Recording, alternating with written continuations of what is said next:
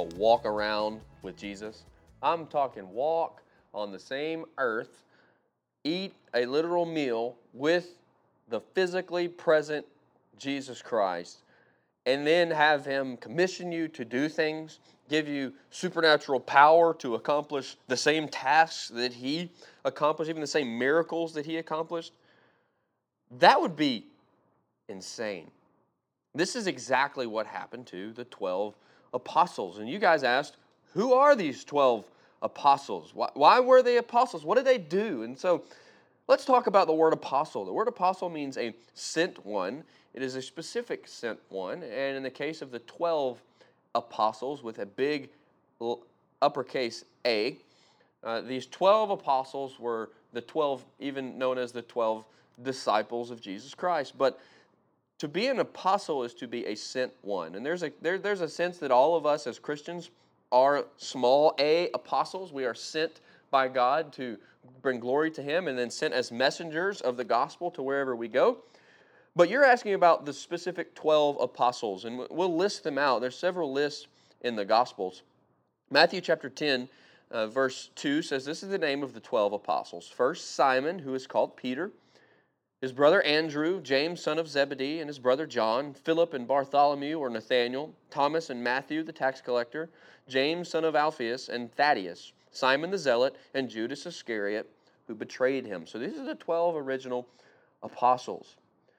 Jesus had other disciples while he was on this earth as well, not specific apostles, but Jesus had other people who followed him around. In Luke 6, verse 12, and through, through about 16, talks about Jesus calling his disciples and then from then on choosing the specific 12 to follow him. And so he grabs his disciples and he picks specifically the ones who he had chosen to be his 12 apostles. So, what was their purpose? Why did he choose these 12? Why not 13? Why not 14? Why not 15? I don't know. He chose 12, we see later on in Revelation that there is the picture of the 12 apostles there before the throne. Uh, maybe there's some significance there. We know in, in, in, Israel's day there was 12 tribes. Maybe there's a parallel there. I wouldn't look too far, but just know there's, there's 12 apostles. Who were they, though? You just listed 12, but wait a minute. You left off, I think, two. If you look at the book of Acts, after Judas betrays Jesus and dies, the disciples get together and say, We got to find somebody else. We got to find somebody to replace him because there's supposed to be 12 of us. The prophecy says we'll find someone to replace him. And so they find this guy named Matthias. Talk about him in the selection process. But then we get later on and we say, Wait a minute. We read the New Testament, 13 books to be exact, and they're from a guy named Paul, an apostle. Paul refers to himself as an apostle one of the least, he says, calls himself the least of the apostles, as one who was abnormally born. He's, he's an apostle. The Bible calls him an apostle. Are there 14 apostles? Was Judas not really an apostle? And there's 13. What about Matthias? Did, who, who took the 12th spot? We'll get to that. But what was the purpose of an apostle? The purpose of an apostle was, like I said, to be a sent one, to be a specific sent one of Jesus. They were sent uh, after his ascension to lead the church. Ephesians chapter 2 verse 20 says the church was built on the foundation of the apostles. It wasn't them as the foundation, but it was their foundation on Christ and his teaching. They were the founding leaders of the church. They really led the charge there upon Jesus' ascension. Ephesians 4 and verse 11, we'll actually get to that uh, in our study of Ephesians, that, that, that they were, the apostles, were, were, were given by God to build up the church, to equip the saints to do the, the work of the ministry. That was their job to do. You see them doing that in the book of Acts. The apostles are always at work, they're always preaching, they're always teaching, they're always equipping people so that they can do ministry. But how were they selected? We see their purpose, we see who they are, but how were they actually selected? Was it just random people that Jesus says, I'll take you. I think you'll do. You'll, you'll work. I guess you, you can be an apostle. Man, there's only there's ten. I know I need two more. Let's see who I can get. Uh, no, that's not how it worked. He he sovereignly chose the twelve exactly and specifically. John 15, 17, he's speaking to his disciples and he says, You guys didn't choose me, but I chose you. He chose them. They didn't wake up one day and say, I think I want to be an apostle. You know, there's people today that actually claim to be apostles. It's absurd. It is just asinine to think that you can wake up or you can achieve some spiritual status that you're an apostle without being sovereignly selected by Jesus Christ Himself, specifically to you. Just as he did in Luke 6, Jesus calls his disciples, some of which we know how he called them, right? Peter and Andrew, they were fishing, and he called them and said, Get up, leave your nets at once, and follow me. And they did. He goes down, down the way a little bit and gets James and, and John, the Zebedee boys, and he calls them, and they follow him.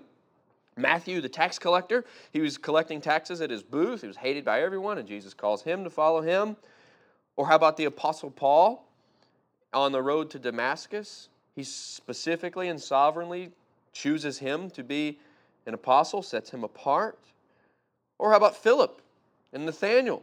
We know as Bartholomew and other, other Gospels. In, in John 1, Philip comes and tells his brother Nathaniel, We found the Messiah. He's the one. And then Jesus, Nathaniel is skeptical. Ah, I don't know about all that. And Jesus comes to him and says, I know you. I knew you where you, where you were. I knew what tree you were sitting under and uh, I knew you when I was way far off. I've known everything about you, Nathaniel. And he cries out and gives to follow Jesus, later on being specifically chosen as one of the 12 apostles.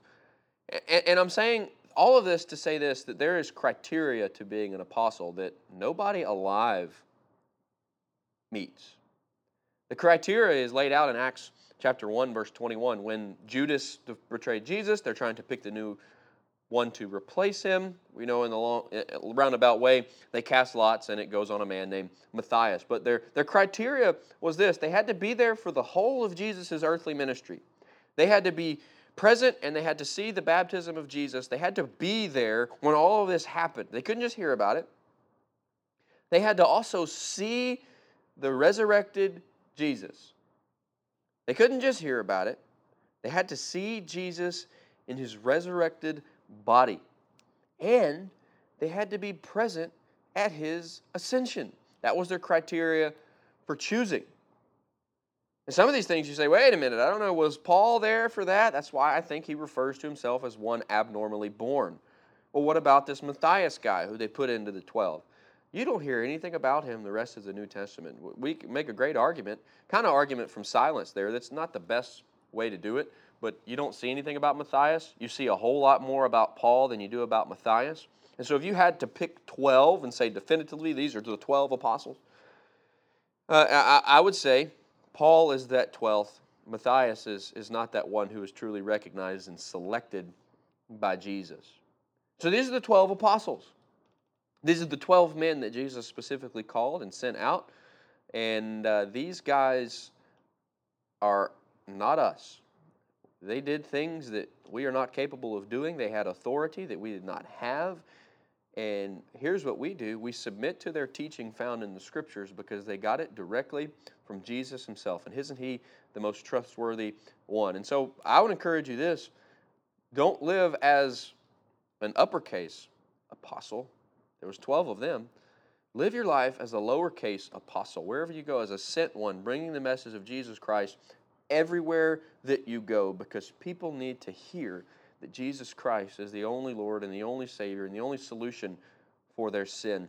And if they don't turn to Christ in faith and repentance, they will die eternally separated from the goodness and love of God in a real place called hell. And the only hope is in Jesus Christ. And so we've been sent to bring that message. And so go and do it.